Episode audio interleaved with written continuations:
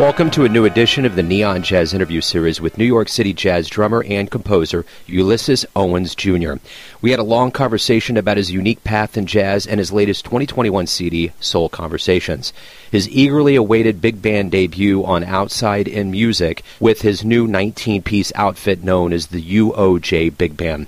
Originally from Jacksonville, Florida, he has always had a passion for the music. In his hometown, his family founded Don't Miss a Beat Inc., a nonprofit organization empowering young people to dream big and give back to their communities through a blend of musical, artistic, academic, and civic engagement programming. Along with his recording life, he was asked by Wynton Marsalis to join the esteemed faculty at the Juilliard School to serve as small ensemble director. He's been there for over five years. Enjoy the story. I'm wonderful, man. I've been looking forward to this. Me too, man. Thanks for taking a minute out. I appreciate it. Of course the first thing I want to ask you is before we get into the artistic expression and construction of soul conversations, talk to me a little bit about this coming out during a pandemic. Not so much a timetable, but the fact that it's coming out now, we can't tour and do any of that, but it's one of the few ways you can directly connect with fans. Well, you know, it's, it's interesting you say that because I got, you know, my, my management team, everybody kind of has been thinking for a long time, like, about this launch, you know, and when I talked to the folks at Outside In, you know, we were like, when do we release it? And initially, we thought that by May, the pandemic would completely be over, and you know, we it it just it would kind of be an afterthought. I think by May, obviously, more people will be vaccinated and and um, what have you. But I, but I do think that people are open to hearing more music because I think people are sitting at home more. We still are like we're moving around, but we're still more like just available to take in things versus I think before in the market, you know, unless you were a major player, people just didn't listen to your music. So um, I don't know. I kind of think it works for me um, that it's coming out right now because I think that people have time to pay attention to it in ways that they didn't before. So yeah, and then I mean touring with a big band, man. I mean that's expensive. I don't know that I would have been able to do that anyway. I mean, probably ideal scenario I would have had a, a run at Dizzy's or something, you know. But I, I kind of think it works. I definitely didn't want to release any music last year in the heat of it, but I feel like as we're coming out of it, I think it will work for us. So we'll see. This is your first release on, on Outside in Music. Talk to me about what it's like to be on a new label and to have such a great big band album out. Man, well, you know, first of all, this big band album, which I'm sure we'll dig into it a little bit, you know, as uh, throughout this discussion. This big band album has been a labor of love. It is, it has been, you know, matter of fact, this year, 2021, has actually been a year where I have released or am releasing things that have been kind of in my sphere for years. You know, one is the Big Band album, two is my entrepreneurship book. You know, I'm also launching a festival. So like, I feel like 2021, though it's a pandemic, is kind of the year that I'm able to pr- kind of release things into the world that I've been planning on. So, you know, working with Outside In Music, um, I knew that this record has been in the sort of in the making for like over three years and I recorded it actually 2019 at Dizzy's. And uh, Nick Finzer and I have always been good friends, and I love what he's doing over there. And he's already kind of been courting me, and I even had other major labels courting me for this record because everybody had kind of been hearing the band and hearing about the band because we've been playing in New York, you know, for three years now, you know, doing like a week. So anyway, but what I liked about Nick was that he and Alan, they had a unique vision because I remember when Alan had a conversation with me, he said, Ulysses, we really want this album – on this label, you know, and he listed all the stuff that he wanted to do. And I said, Alan, all of that is very typical to me and it's very normal. And I don't want to do anything normal. I want to have a completely unique out of the box strategy. So if you guys don't want to be out of the box, then don't call me anymore.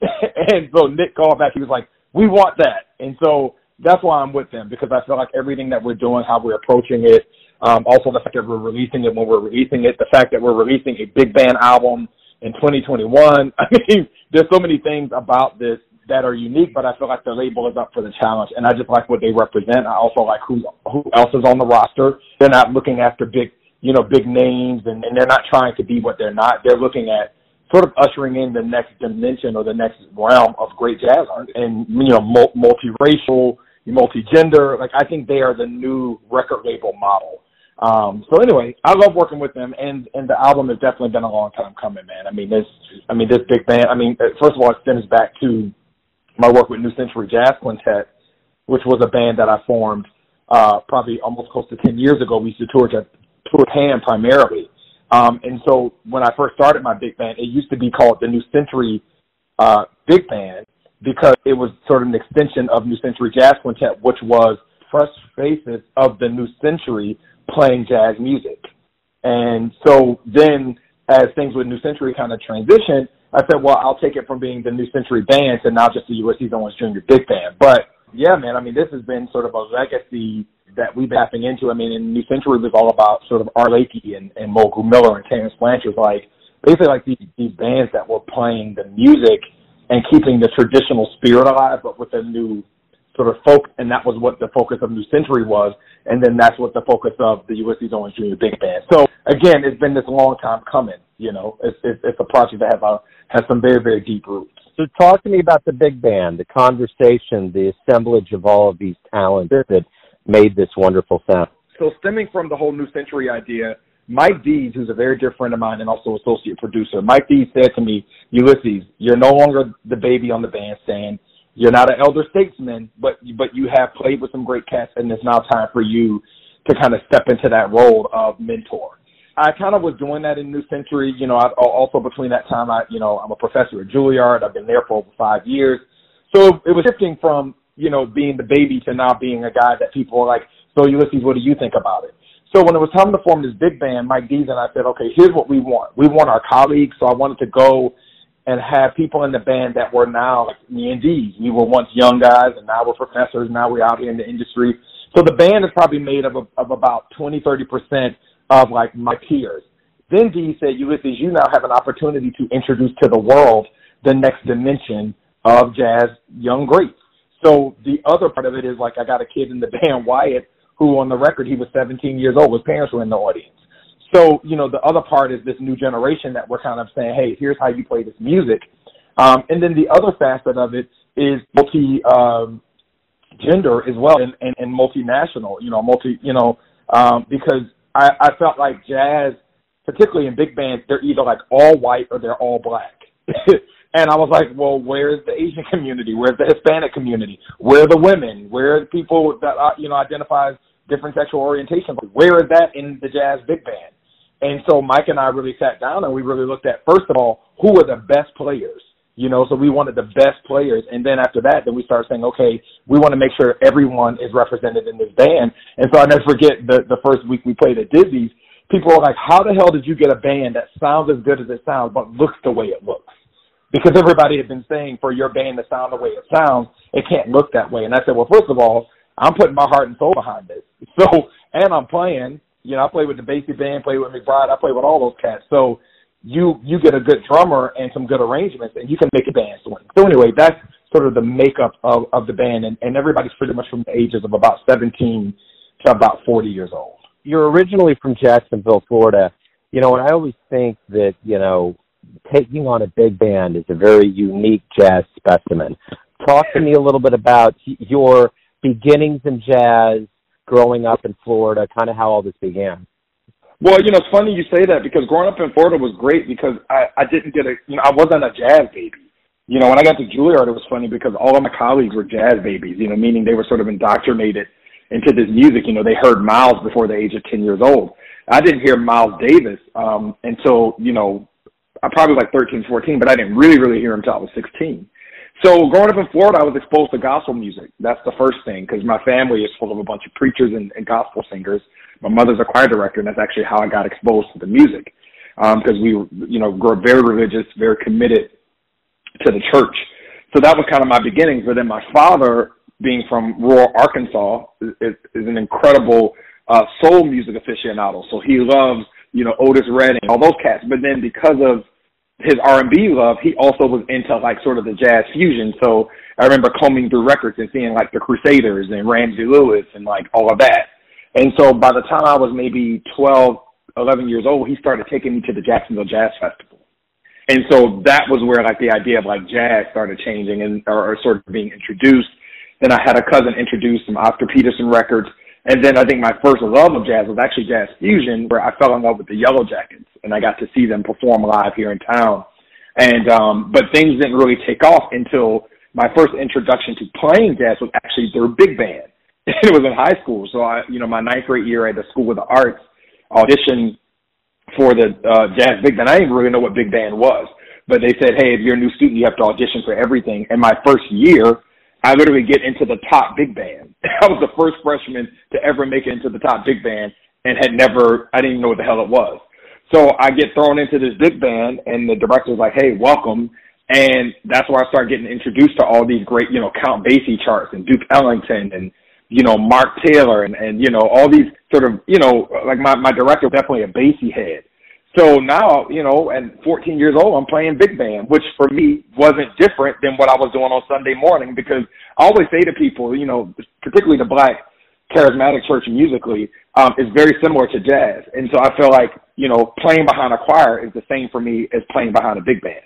it's just, it's yeah. just different. It's different music. So anyway, so that was how I got introduced to it. And then obviously later on when I decided to go to, um, I was going to go to Manhattan School of Music and I got introduced to John Riley. He introduced me to Philly Joe Jones and, you know, and then sort of the rest is history. But then I ended up going to Juilliard because I heard a Lewis Nash record.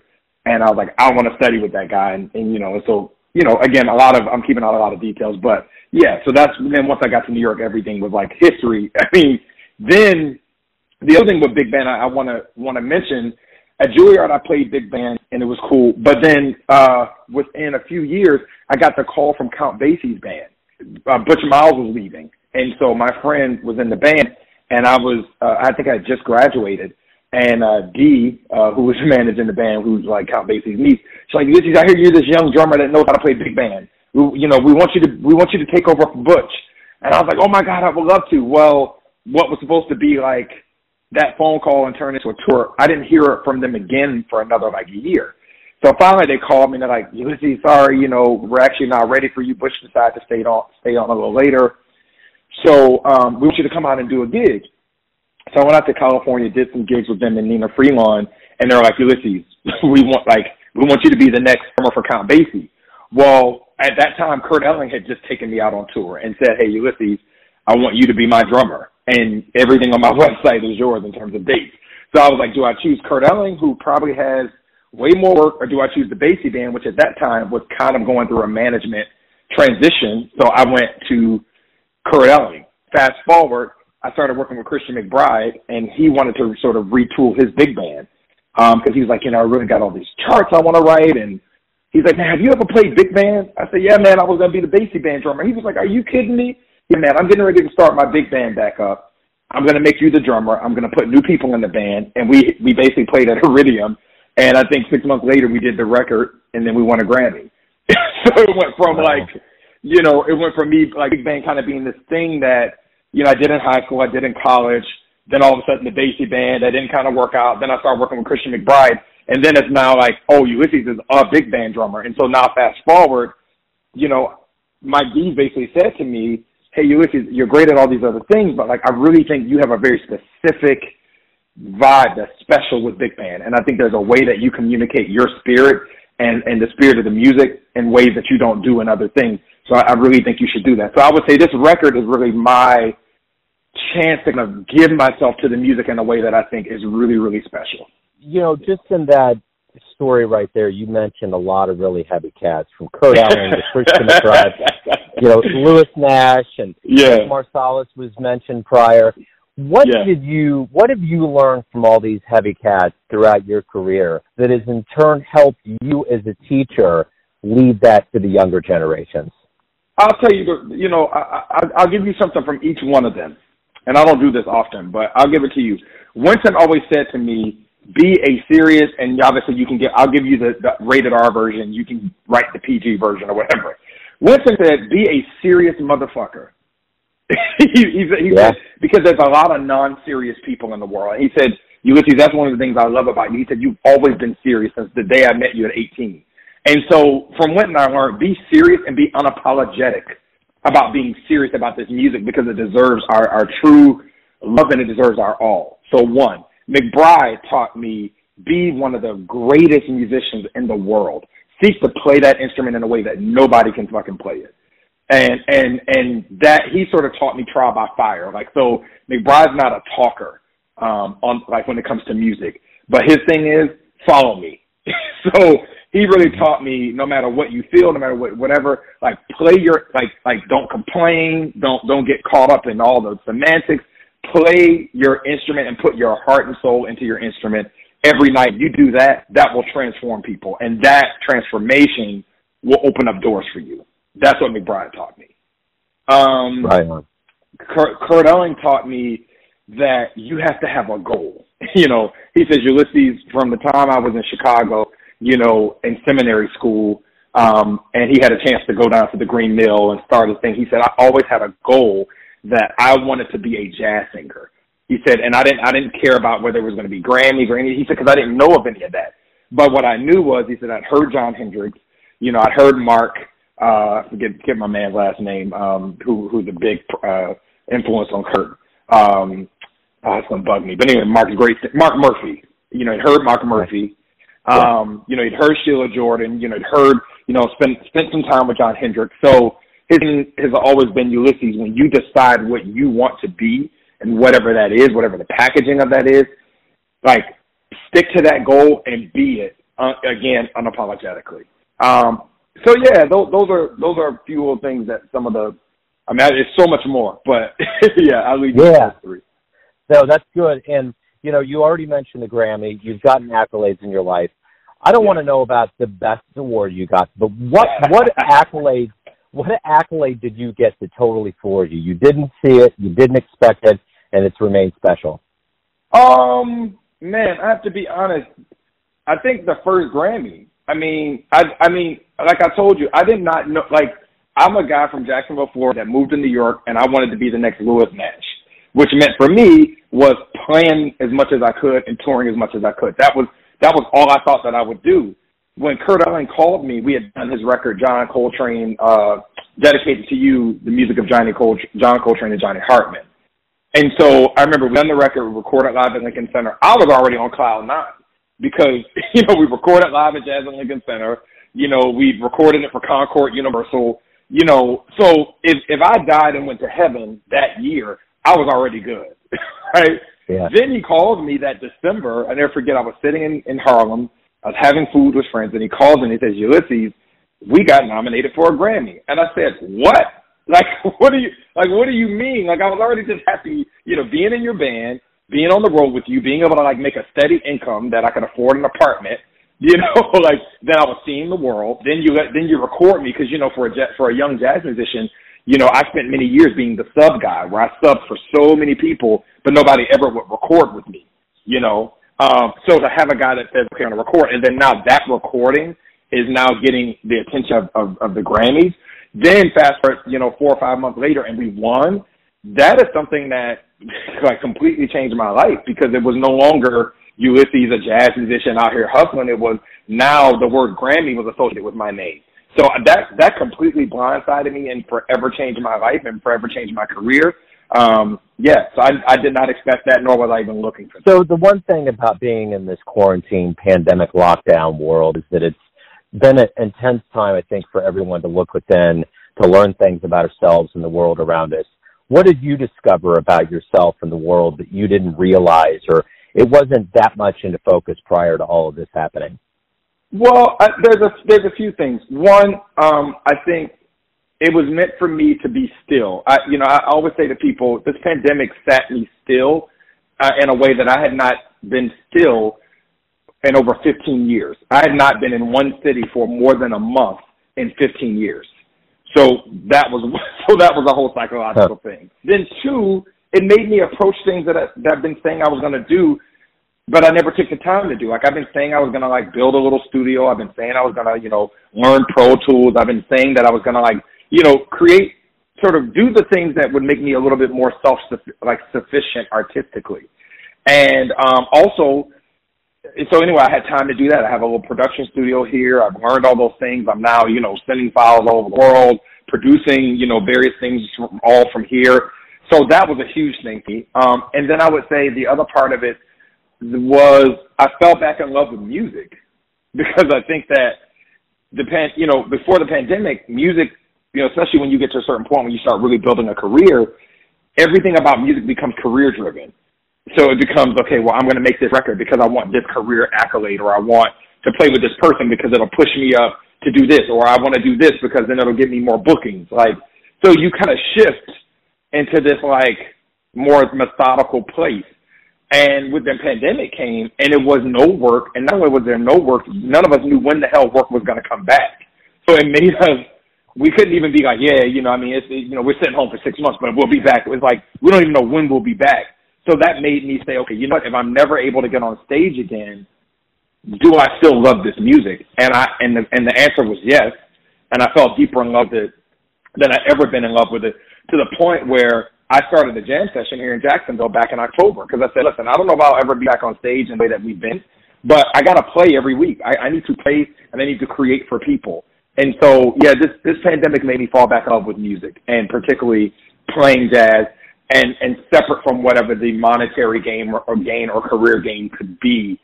You know, obviously, you mentioned some very key things about learning Pro Tools and some technical yeah. things, and I've heard a lot of things. You know, when this all began, I did a lot of interviews, and I always I kind of had an epiphany, thinking of all the artists in the world jazz musicians are the most adept to probably capture what's going on now because this is improv. This is getting mm-hmm. thrown into the unknown. This yep. is like, take, you know what? This is taking the the upside down and turning it into a way that people are going to really want to hear in a, in a very auditory sense and otherwise. So, how do you think the jazz world will, will emerge stronger once we get out of this COVID world? What's going to be the strengths of the world?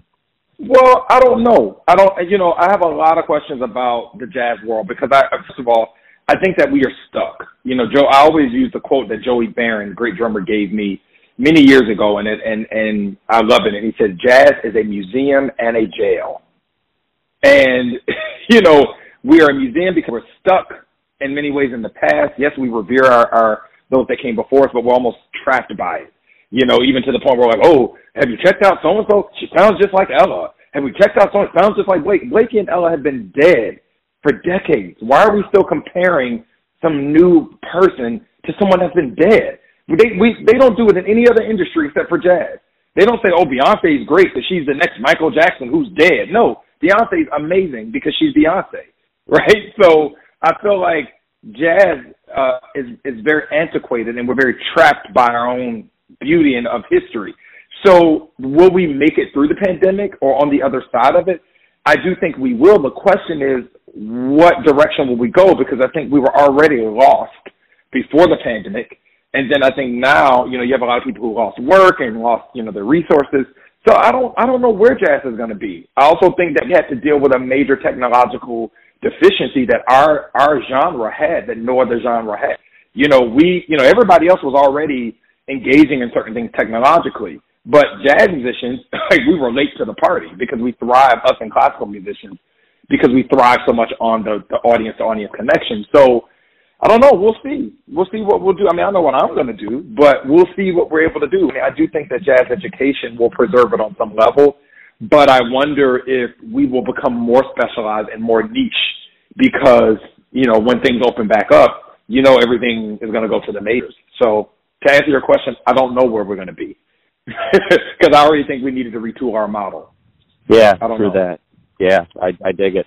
So, you know, let's say you have a dream tonight. You run into your younger self, like around the time before you went to New York and you were becoming a professional, and you could give your younger self one piece of advice based on what you learned throughout all these years. What would it be? Keep being you. That's I. I, I would literally say this to, to my younger self: keep being you. Don't change anything because everything everything that you think you want and even the things that you don't even imagine that's for you are on its way to you. So just keep being you. Right on. Why do you love jazz? I love it because it is the greatest art form in the entire world because it encompasses everything in the world, right? So jazz first is the study of music, right? To study and love this music is to study the principles and the form like everything else, right? So so I first love it I love jazz because it connects to to the study of music. Then I love jazz because then it breaks every rule in music. Right? right? Like you study all this shit to figure it out, but then you realize the greater you get at it, you actually let go of the structure. And then that's what life is, right? Like life is all about, you know, you get, you know, you're fortunate to have good parents. They sort of teach you what to do. And then you spend your adult life sort of deciding for yourself what things you're going to actually do and create.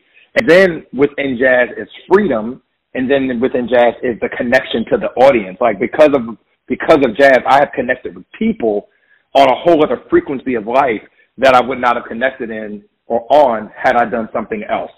So I think jazz is the greatest thing because its structure, its freedom, its personal expression, um, and its beauty, and it and it belongs to us. And as an African American man, my, you know, it comes from my ancestors. So yeah, I that's why I, I love it for all those reasons. And also that I can't explain it. Sorry. Right, I also no, love, I also love the part of jazz that I will never understand. It's something that I will always be going after, and that I love as well. Yeah, totally. So if you could get into a time machine, Jazz DeLorean, and go back in time, what show, what musician, any musician would you see, and who would you want to talk to? I think I'd love to sit down. I think I I I, I would probably I'm torn. I think it would be either sit down with Art Blakey or I'd sit down with Betty Carter because I think that both of them were were obviously prolific musicians, but they were business people and they were paradigm shifters. And they also had a forward concept of education.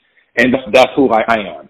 So I would love to like sit down with Blakey and be like, okay, like are you actively like building this like education, like institution in your band or you're just you're just trying to keep cats in your band? Like is this an active thing you're trying to do? Or to like Betty, like are you actively like hiring all these young guys so you can train them or or you're just hiring them because they you know, like like what like I love because what they created were institutions and single you know, in Blakey's band particularly, every person with the exception of probably like Herbie or like Pat Metheny, but just about every person, you know, of note um, in jazz today is connected to that Blakey legacy. You know, and between Blakey and Miles and Betty Carter, just about every influential jazz musician came from one of those three institutions, including Chick Corea, including Herbie, inclu- like everybody. So it'd be interesting, like, have that conversation with them and understand like what did they do or what did they sacrifice or what did they choose or choose to kind of be the these incubators for really amazing talent. So yeah, it would it would be Blakey or Betty. Everyone has a perception of you, your family, your friends, fans, students, but you're the one living your life. Who Yeah. do you think you are? Um, I think that I am a very serious person with a purpose, living unapologetically, but with a really, really, really big heart. Um, but I'm also very, very driven. So, um, and and I've had a lot of challenges in my life, and and and um and and so because of that, I'm very driven, and I know that nothing will stop me unless I allow it to stop me.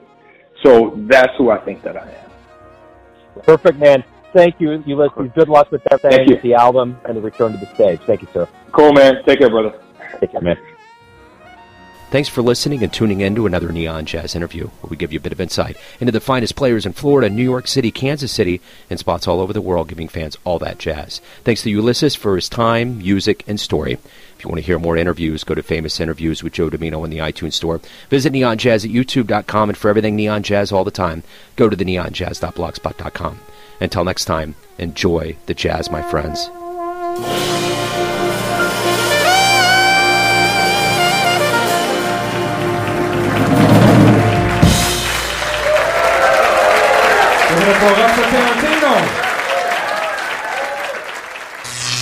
Neon Jazz.